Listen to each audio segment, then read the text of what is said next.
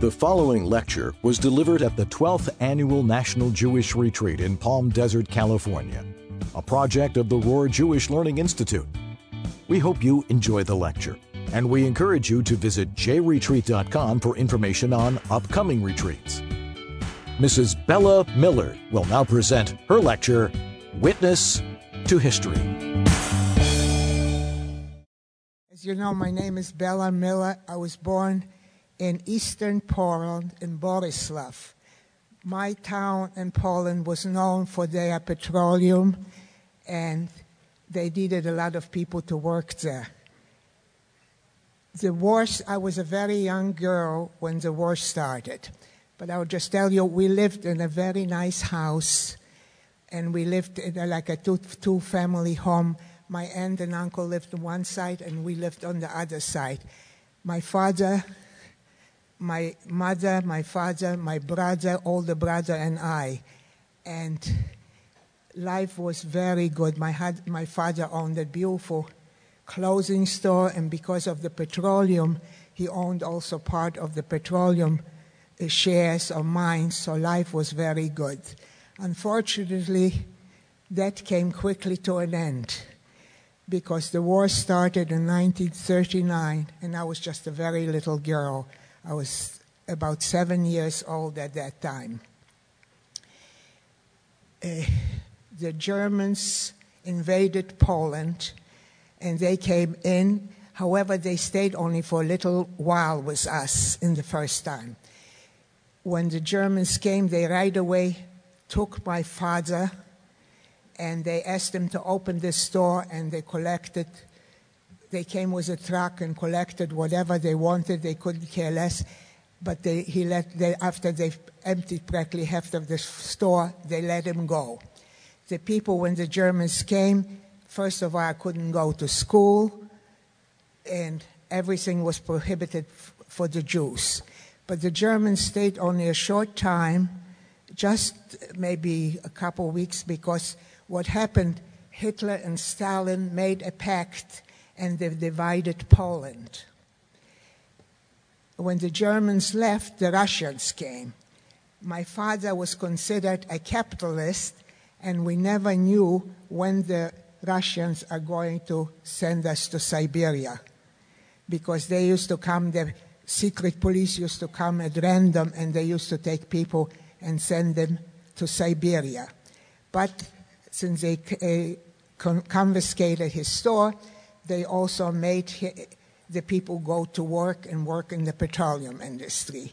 But at that time, during the Russian time, I was still able to go to school. This German stayed for a little while. Uh, I mean, because what happened, Hitler double crossed Stalin and Hitler invaded Stalingrad. And at that point, the, uh, the Germans left uh, again, and the Russians stayed with us for a little longer. Finally, the Russians left, and the Germans came back. When the Germans came back, they started with pogrom our hometown was not a large town, but very, of course, with petroleum was a very important area.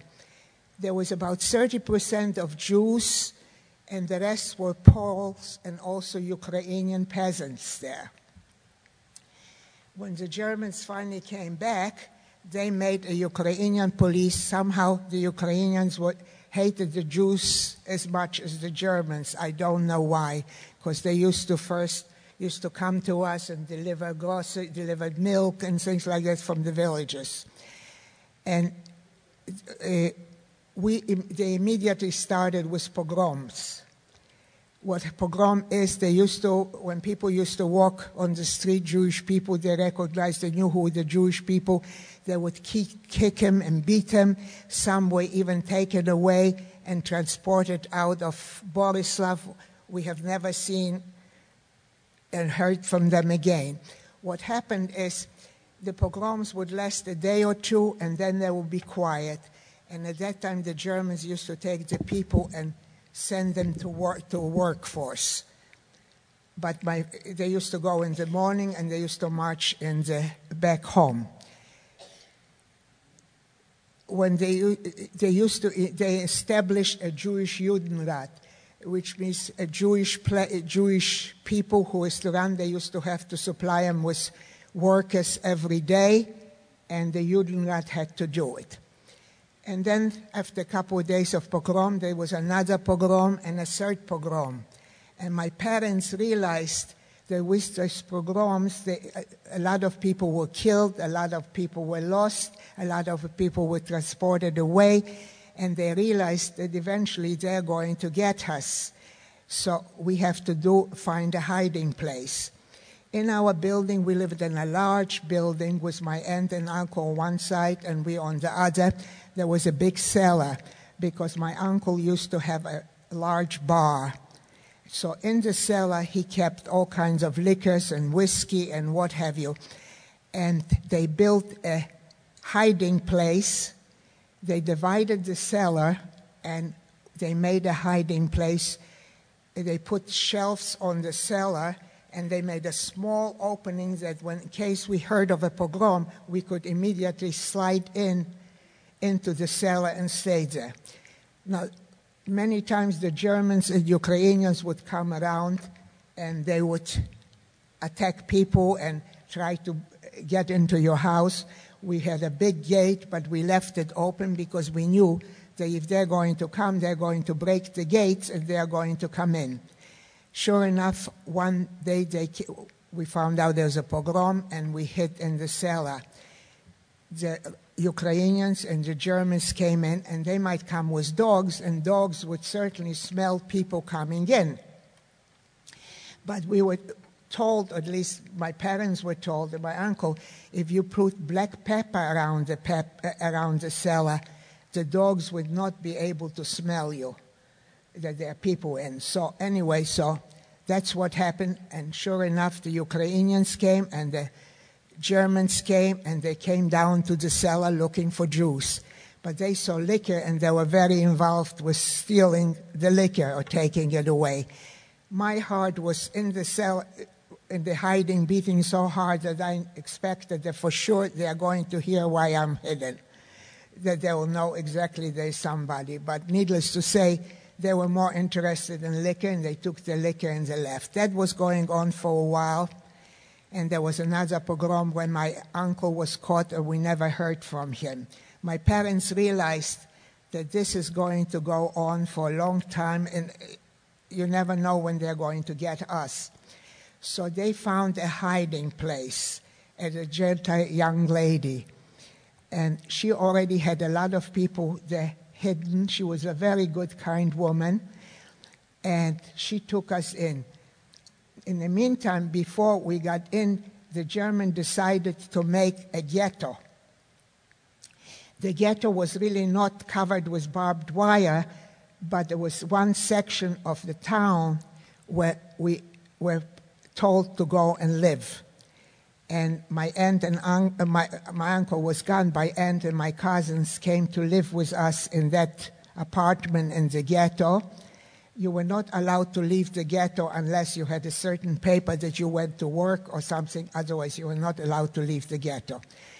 We, as I said, my parents realized that they're eventually going to catch us. Either they'll kill us or they'll send us out to some concentration camp, and they have to find a place for us to hide. How my parents found those places to hide is beyond my understanding because I was too young. But anyway, this young woman took us in and she said she will keep us, and she already had additional people. In her place, she had a big, those nicer uh, homes had beautiful ovens. There were tile ovens.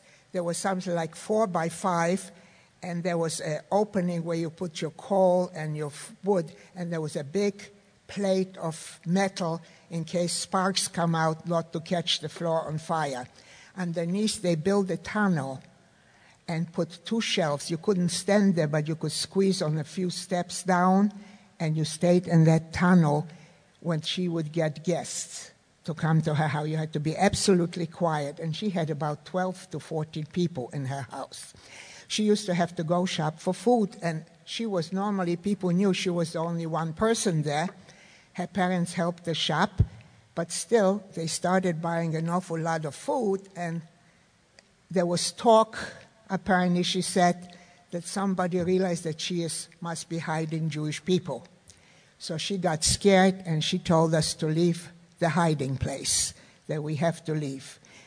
My parents found another place, and I don't know how. My brother was older, so they sent him and me at night, during the night, to walk to the other hiding place. My brother knew where to go, and we walked through the night, and then my parents came.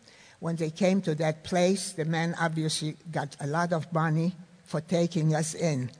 We were there a very short time because he said, You know, my neighbor must have heard something or seen something, and he made us leave. Believe it or not, my parents found another place, and believe me, they had no cell phones, they don't have smartphones. I don't know how got, they got through, but my father, my brother took me again by the hand. He was about 10 years older than I was. Took me by the hand, and we walked through the night, through fields, and we went to the hiding place. There was a couple, a Ukrainian couple, whose daughter was getting married at that day. So they put us in a shed and locked the shed, and we stayed all day long in that shed. At night, finally, when the f- wedding was over and the, her children left, they took us out and put us in the barn and gave us something to eat and a pail for excrement and what have you. And we stayed there f- for quite a while. My brother used to be sent out about every other week or so to go, and I don't know where my parents had hidden money. They were well, well off, so they had, I guess, money hidden. I don't know whether it was by people or whether it was underground. And he used to go like that every two weeks or so and bring some money and pay them for keeping us. That lasted for a while, and one night when my brother left, he never came back. And we realized that he was caught. We didn't know what happened. And they found out that he was caught by the Ukrainian police, and they took him to work in the police station. It seems that he, my brother, surprisingly, I know how he knew it, but he was very capable, and they made him fix different things and also clean the cells in the police station. And he worked for a while there. In the meantime, money was not coming in, and these people were looking for money, and they, one night, they denounced us, and the Ukrainian police came and took us out. In the mean, while we were in the hiding, the ghetto was liquidated. However, they could not get rid of all the people. They had what was known as koshare. Koshare were end of the town. There were barracks where usually the soldiers used to train and used to live. They took out the soldiers, there were barracks, and they put barbed wire around it. And some people from the ghetto were deported to different concentration camps, but some were kept for work. Why I'm telling you that is because when they caught finally, they caught us and they took us to the police station. There were also many, many people that were caught or found someplace, and they were also at the police station. I remember it was winter, it was very cold, and I remember, and obviously there was no food or no water or anything. And I remember there were little openings in the, in the, you know, in police station in the, in the cell, and somebody had a little stick and would bring a little snow so we could suck on a little snow. We stayed there for a while, and some people were taken out, and we found out later that they just took them in the forest and they shot them. But some people they kept, and miraculously, my parents and I, we survived, and they sent us to that barracks, the Koshare. Children were really not supposed to be in Koshare, but there were few children left, and we used to hide in the the, on the top of the barracks usually. So when the parents and my brother at that point was also sent to Koshare and he used to go work in the police and they were working for the petroleum industry and we used to go as kids we used to hide during the day until my parents would march back. My parents, well, all, all the other people with them would march back. And they used to always count how many people left. They called it Zählappell, and how many people would come back. One day, when they were counting the people, there were two people short, three people short. And they say, you know what happens when we found, find them? Nobody is allowed to escape. If we find them, we are going to take care of them. At that time, the three people were, uh, didn't come back, and they sent the Ukrainian police to look for them. It took them two days, and they found the people. Happened to be two of them I knew because they were our next door neighbors. There was Mr. Haberman and his young son, and another third person. They brought them into the koshare. They put him in front, in the center of the of the center there, and they shot him. We were as kids hidden up on top, and I saw him being shot. My neighbor, his son, and a third person, they were shot. When the people marched back to the koshare, they pointed out to them, This is what's going to happen to you when you are going to escape. We will always find you and we will take care of you. Life went on for a while in the koshare.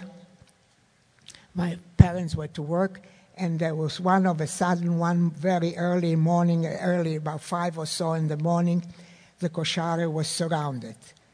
My parents and a few other people found a place to hide in the koshare. There was a like a potato bin, and we slid down and we stayed there while they were taking people out from the koshare.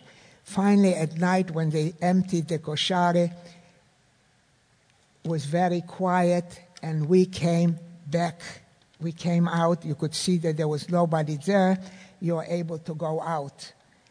We walked out. The koshare was surrounded by barbed wire, but they were not electrocuted. So, and somebody had the cutters. They cut the wire, and we, you know, we had to spread out, and we walked to the forest. Boris have, Borislav had large forests, and apparently people knew that there were bunkers and hiding places in the forest. So we walked through the night to the forest, and somebody knew where the bunker was, and they found it. Now, I'll tell you how the bunker was built. The bunker, if you would have gone to the forest and you would have walked through, you wouldn't know that there's anything underneath because there were broken twigs, some leaves, trees, and things. The opening was not bigger than half of this.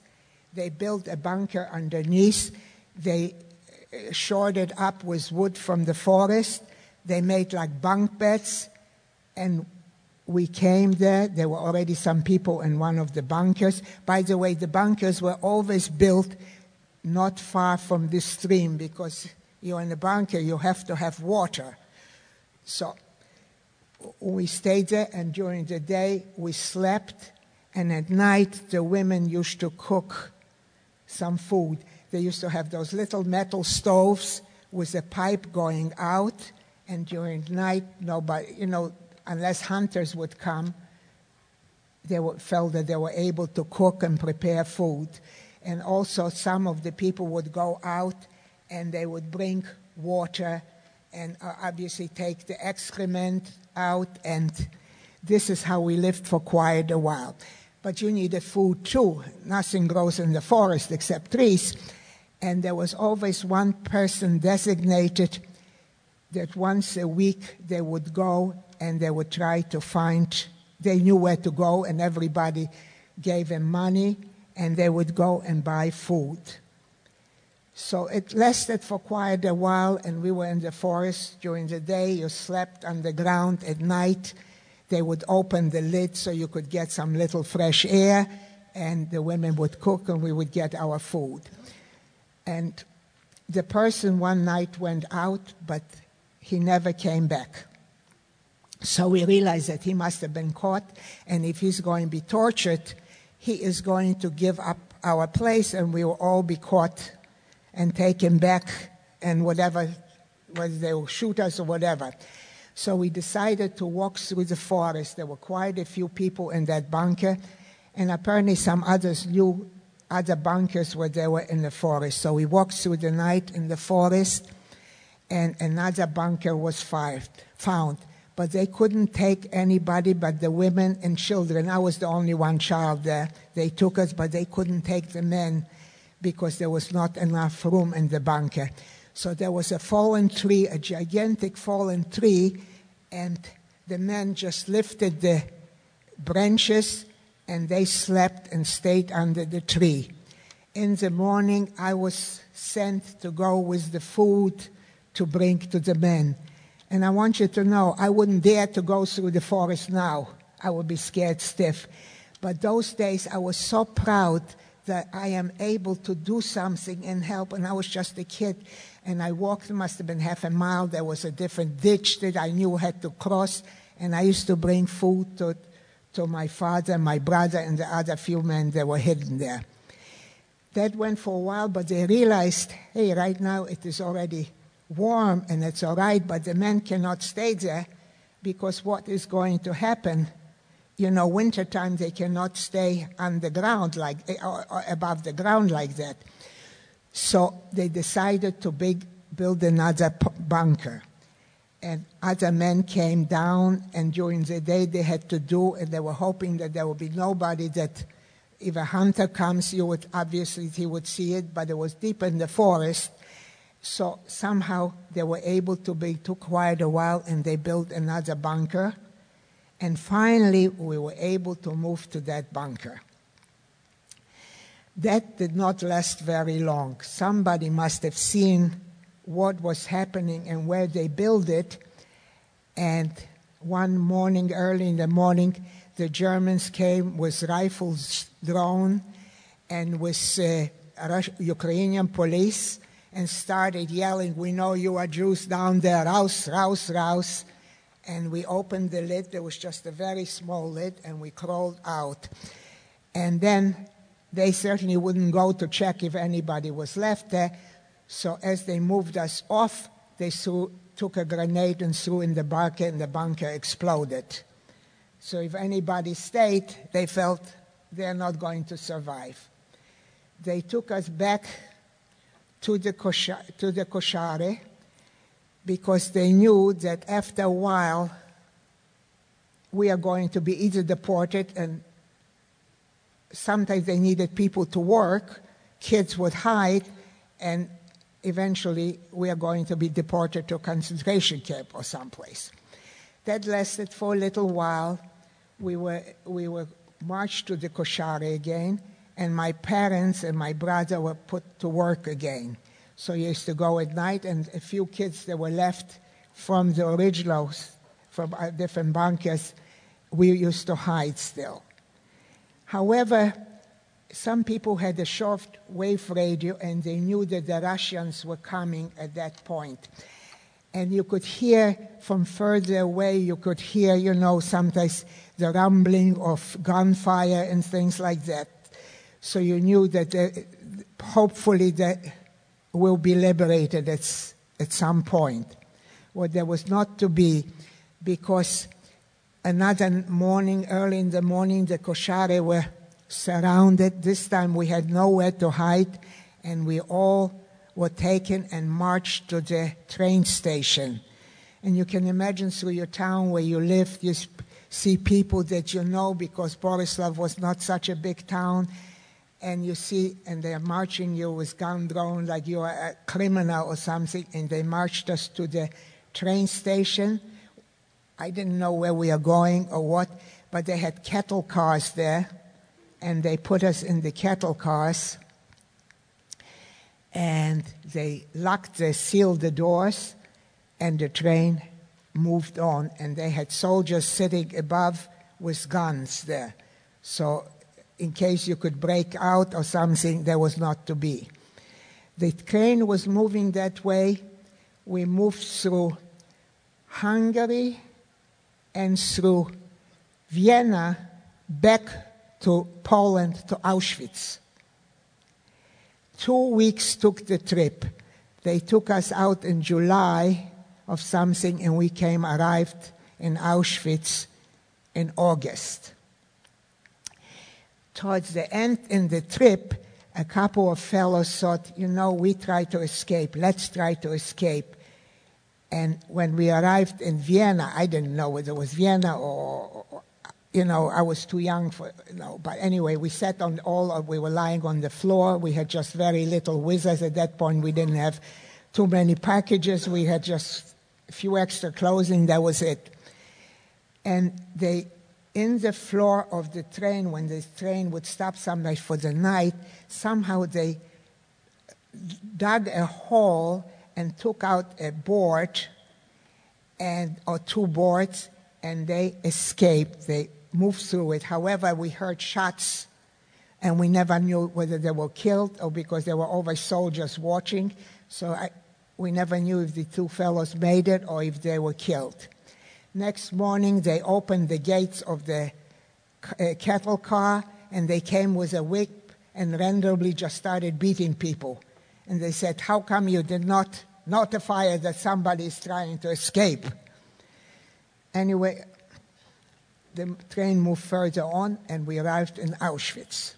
When we arrived in Auschwitz, I was still with my father, my mother, and my brother, and all the other people were sitting in the car and they opened the door and they took inmates from Auschwitz and they told them to take everybody out. And immediately they emptied the, while the inmates came in, one of them told my mother, if they ask you about your child's, for me, if you ask you about her age, make sure that she is older. I was not quite 12 at that time, but I was very tall for my age. And he said, make her older. My mother didn't know what he meant or how, but she took his advice. They res- ch- chased everybody out. Whatever belongings you had, you left it in the train, and you moved out from the train, and they separated men from women. I didn't even have time to say goodbye to my father or brother. We were completely separated, and I never saw them again. Anyway, and they put us in rows they called it Zählappell, where they watch you. There was the famous doctor Joseph Mengele, the Dr. Des, and he did the selection. When it came to me, he looked at me and he said, Wie alt bist du? My mother spoke German and she said 15. He looked at me. I don't think he believed that I was 15, but he sent me with my mother to one side he sent the other people. My, I know there was my aunt, was my younger cousin, whose husband was already killed at that point. They sent them to another side. But at that point, nobody knew which side was better. When the selection finished, they took us in Auschwitz. You, some of you must have seen Arbeit macht frei, the big signs there. We walked into Auschwitz and they took us to one of those big barracks, and there were people with shaving scissors and things, and they shaved, made us this rope completely, and they shaved our heads.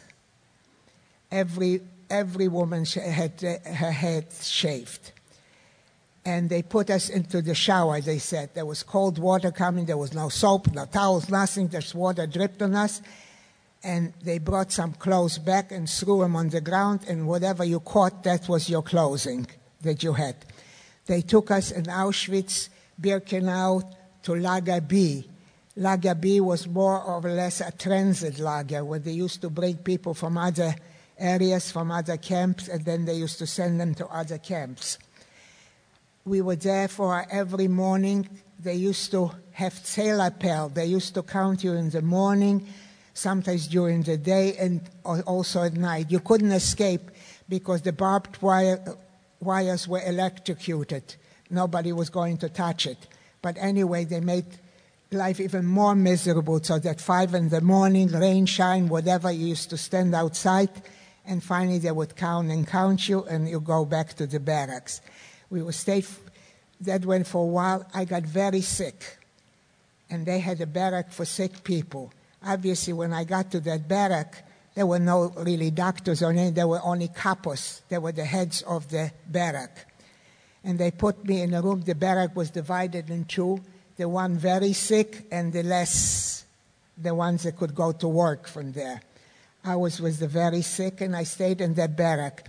My mother found out she was extraordinary, enterprising. I don't know how she did it. She found out she knew which barrack I was, and she used to come to the barrack at night when she used to go to latrine.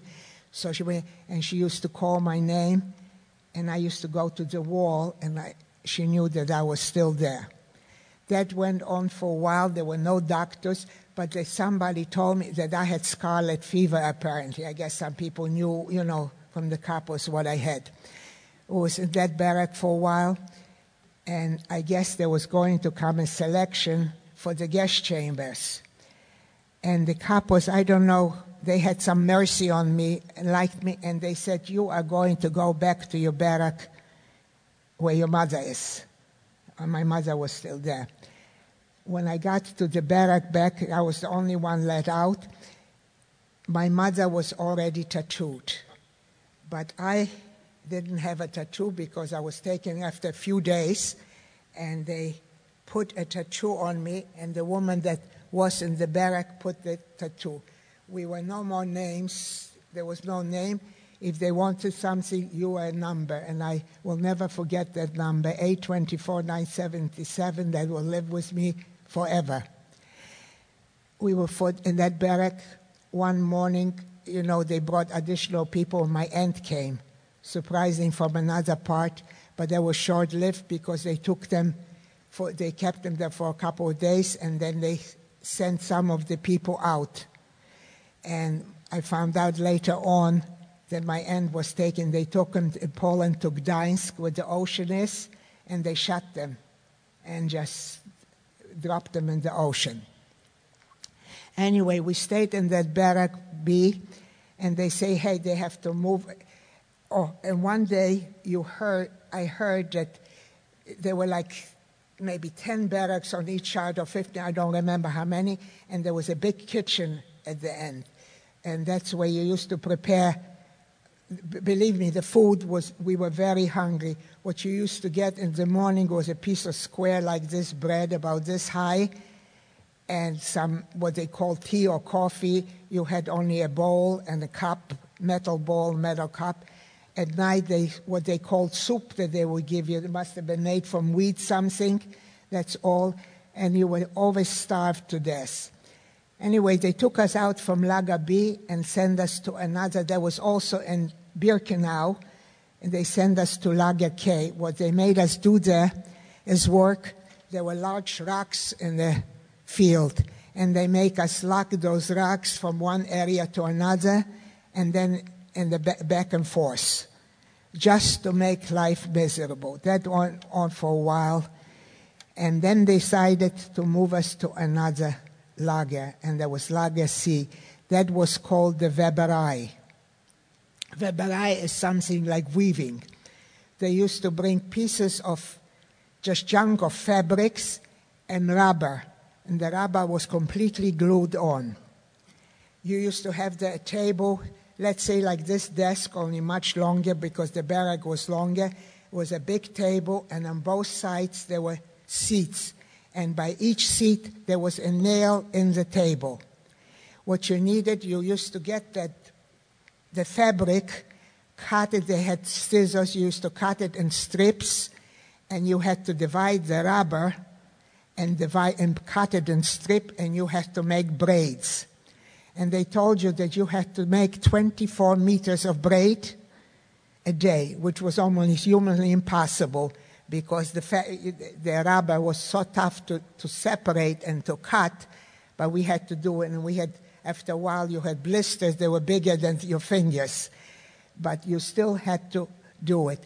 And at the end of the day, when you finished the braid, you had to put a piece of paper with your number. That was your name, and you put it in a pile. Somebody told us that they used the braids for the soldiers when they went to Stalingrad and the different part when they invaded Russia to wrap their feet with it because of the cold in Russia. I don't know how true that was, but that's what the story was there. We worked there for quite a while, and sometimes they came, the Germans, with a couple, and they would take a braid off a table and try to break it. If it broke, you got a beating. Luckily, when they came to mine, it didn't break, but he smacked me anyway and continued. And my mother, because of the hunger, was very sick. Matter of fact, we were there during Rosh Hashanah and Yom Kippur. Believe me, we didn't know what day it was, but the Germans knew. And they say, oh, the Jews fast in Yom Kippur. They don't have to get any food today. So there was one day you were always starved, you lost weight, you were like a skeleton, but that day you didn't get any food at all. Anyway, that went on but there were rumblings also, and apparently the Russians were coming closer to Auschwitz. They apparently, we found out later, they had to break up the crematoriums and they started people marching out of Auschwitz. In the meantime, my mother, because of hunger, her legs were swollen. I have never seen anything like this. They called it elephantitis she could hardly move. So she went, and I went with her to one of those sick barracks. It was probably for selection or whatever they were going. And they put us there. They didn't want to take me first, but I pleaded, and the woman was, the couple was kind, and she let me stay with my mother. We stayed there for quite because my mother couldn't move. We didn't know when the selection was coming. But in the meantime, the Germans started marching people out and the ovens were already stopped working at that point. And January 28, 1945, and I remember lying on one of those bunks, there were about eight or ten people lying on them. Somebody came and they said the, the Germans left and that the Russians are coming. And the Russians came to camp, so we were, so to speak, liberated the Russians, when they came, they didn't have, it was winter time, and they didn't have much food. So they gave us potatoes and they gave us some bread. And it was in a way lucky because many people in other camps, I have 10 minutes? Oh, other people, you know, in other camps, you know, American came and liberated them, and they gave them food, and unfortunately, when you're not used to eating food, you perish. Anyway, they moved us to the headquarters, to the Auschwitz, where they had other prisoners, the buildings. We stayed there for a while. And then they moved us to Silesia, that's in Poland, Katowice, and they sent us to Caritas. Caritas were where the, where the sisters were supposed to be, Sisters of Mercy. There were nobody there, but they took my mother, and there were some 20 other children that were saved. And they put us on a truck and moved us to Katowice. We were in Katowice for a while, but there was hunger. There was nobody to really feed us. There was a kitchen someplace, and occasionally we get some food. But under our bed there in Katowice, we found some toys. We took the toys to a market. We sold the toys, and we bought bread and that went on for a little while. My mother was so enterprising, I don't know how she wanted to find if my father survived, my brother, we didn't know the war wasn't quite over at that time.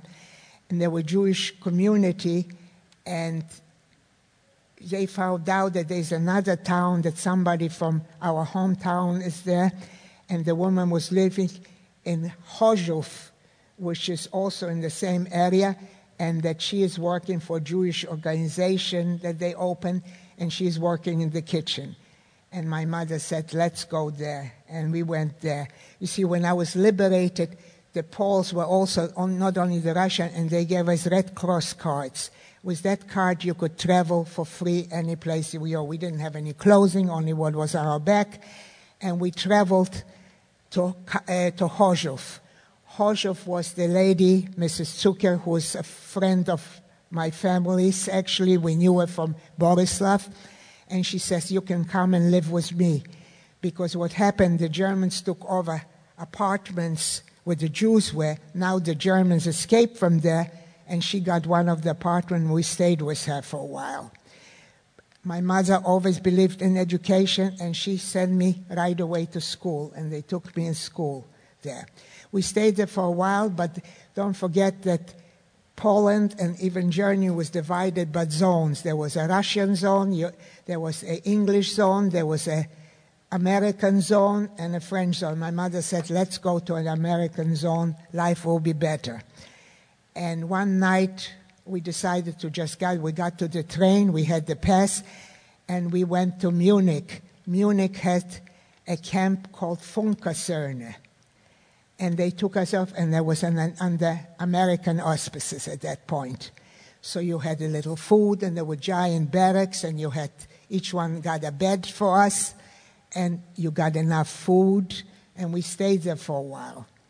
Then they came and they said, Hey, you cannot live in those barracks. We have to get you to the DP camp, the displaced person camp. And we were sent, my mother and I were sent to uh, Bad Reichenhall, that's in Bavaria, by the mountain. It's next door to where Hitler had his bunker, Berchtesgaden. We were there for quite a, a while and there was a lot of black market going on. My mother would go to different camps. Sometimes she would buy something and sell. She was tremendously enterprising. And we stayed there for quite a few. They used to have an art school and a school, so I was going to school. I was also going to the art school. They tried to teach us those days. The women used to wear big corsets and big bras. And I'll tell you, since that time, I hate sewing. That's but they used to teach you that, but they also taught you Hebrew a little bit and other subjects. But my mother felt that that wasn't enough, and she knew somebody in camp who used to be a teacher before, and she had them and a couple of other teachers other things besides. You know, they taught us sciences and chemistry. She felt, hey, I lost it all during the Germans. I have to get something back. We stayed there for a while, and you made friends and you became friends with people. And there was a young fellow there, a young man with our group, and he got papers to go to Australia. And he always told me his parents were killed, but he had a brother and a sister in law, and they were there. And he says, When I go to Australia, guess what? Well, I'll send you papers. I said, All right, for you and for your mother. And that one for quite a while. My mother, in the meantime, and, uh, signed us up to go to United States. You didn't go through a fence or anything. You had to wait for five years and hope that you will be accepted. Uh, notice came after a couple of years that yes, we will be able to go to America. And they took us to another DP camp in Aschau. From there, you would go to Bremerhaven to America. At the same time, believe it or not, the paper for Australia came. But my mother said, no, we are going to go to America.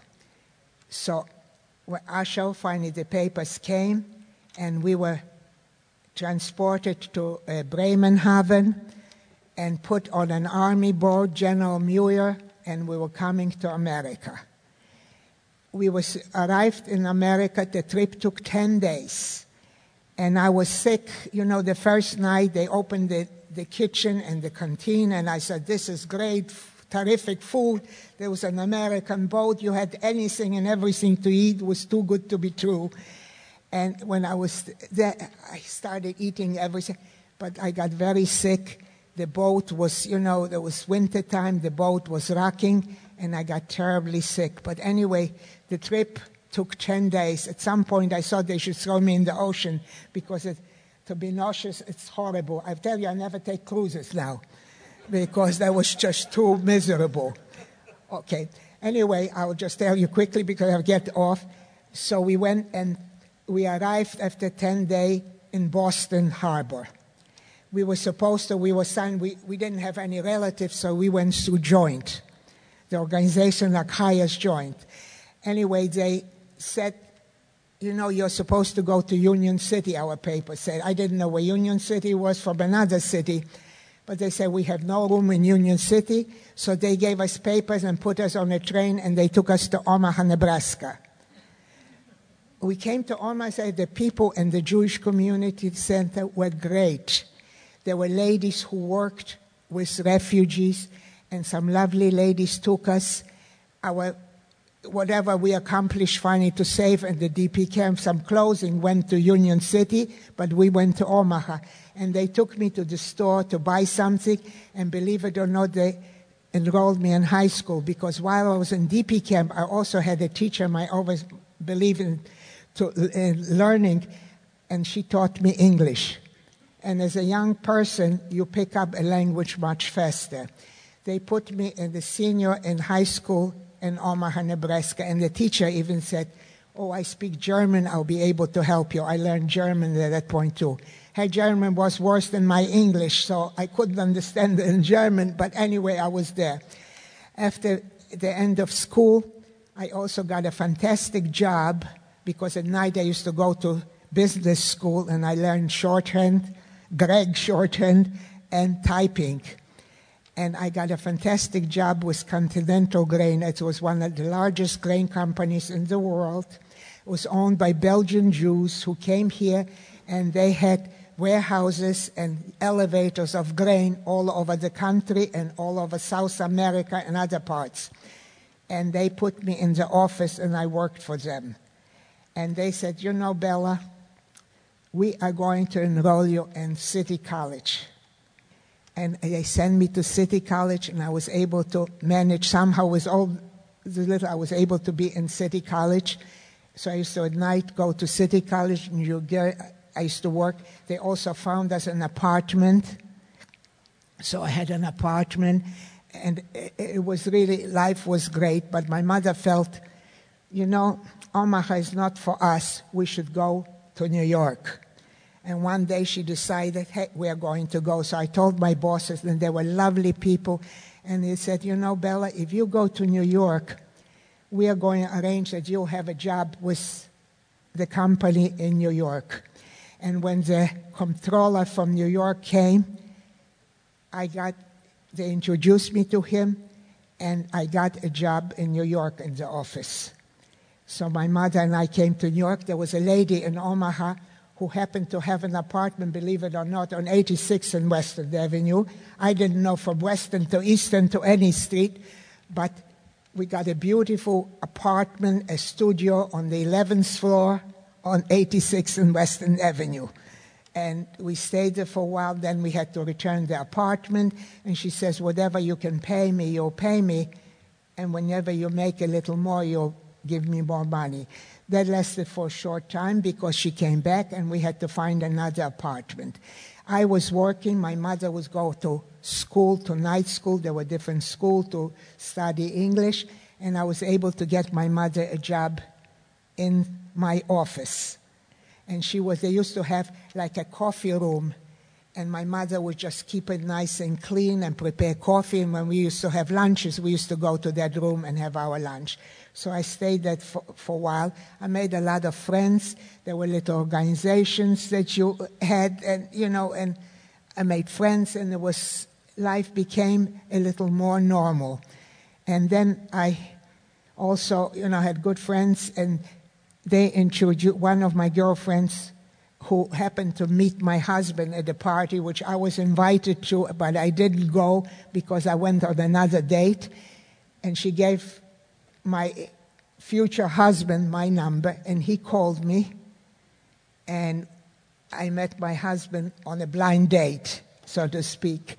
And believe it or not, we, we met in January of 1940, what was it, 1955. We got, I forgot already, that's not good. in 1955, January, and we were married in June 1955 and I have three lovely children now and a grandchild. But now I live in Wanaque, and senior center. My husband and I moved there, but unfortunately, my sweetheart passed away two and a half years ago. And we belong to Chabad there. We have a lovely Rabbi Gorky and his charming wife Esti, who are really sweethearts. You know, I didn't. I, I, when we went in New Jersey living, when we after we married, we lived in Montville, New Jersey. We belonged to a temple for 40 odd years, but it was conservative, and I went whenever I wanted. Nobody bothered calling. You came, you came. You didn't come, you didn't come. You paid your dues, and you were okay. But here, I always get a call from the rabbi, and he even off, now offered to even pick me up and drive me something, and I go to the different functions and things like this, and it's really, it said my husband isn't here, but my kids live in New Jersey, so it is great, and this is the story that, you know, believe me, every minute of life was like a whole lifetime living. But I was one thing, I was always very positive. I felt life was worth living and you have to do best you can and you have to think positive. and it was very important because my mother always looked back at life and she always you know lived with auschwitz and with the, the loss but of course you know when you lose a husband and a son and the whole family i was young so i was able to take it but I want you to know the holidays when used to come and people used to go, oh, I'm going here or that, or my aunt or uncles. I didn't have any. But anyway, that's the story of Holo- one story of the Holocaust. Please visit myjli.com to learn more about JLI's multiple educational offerings and TorahCafe.com to view highlights and lectures from past retreats.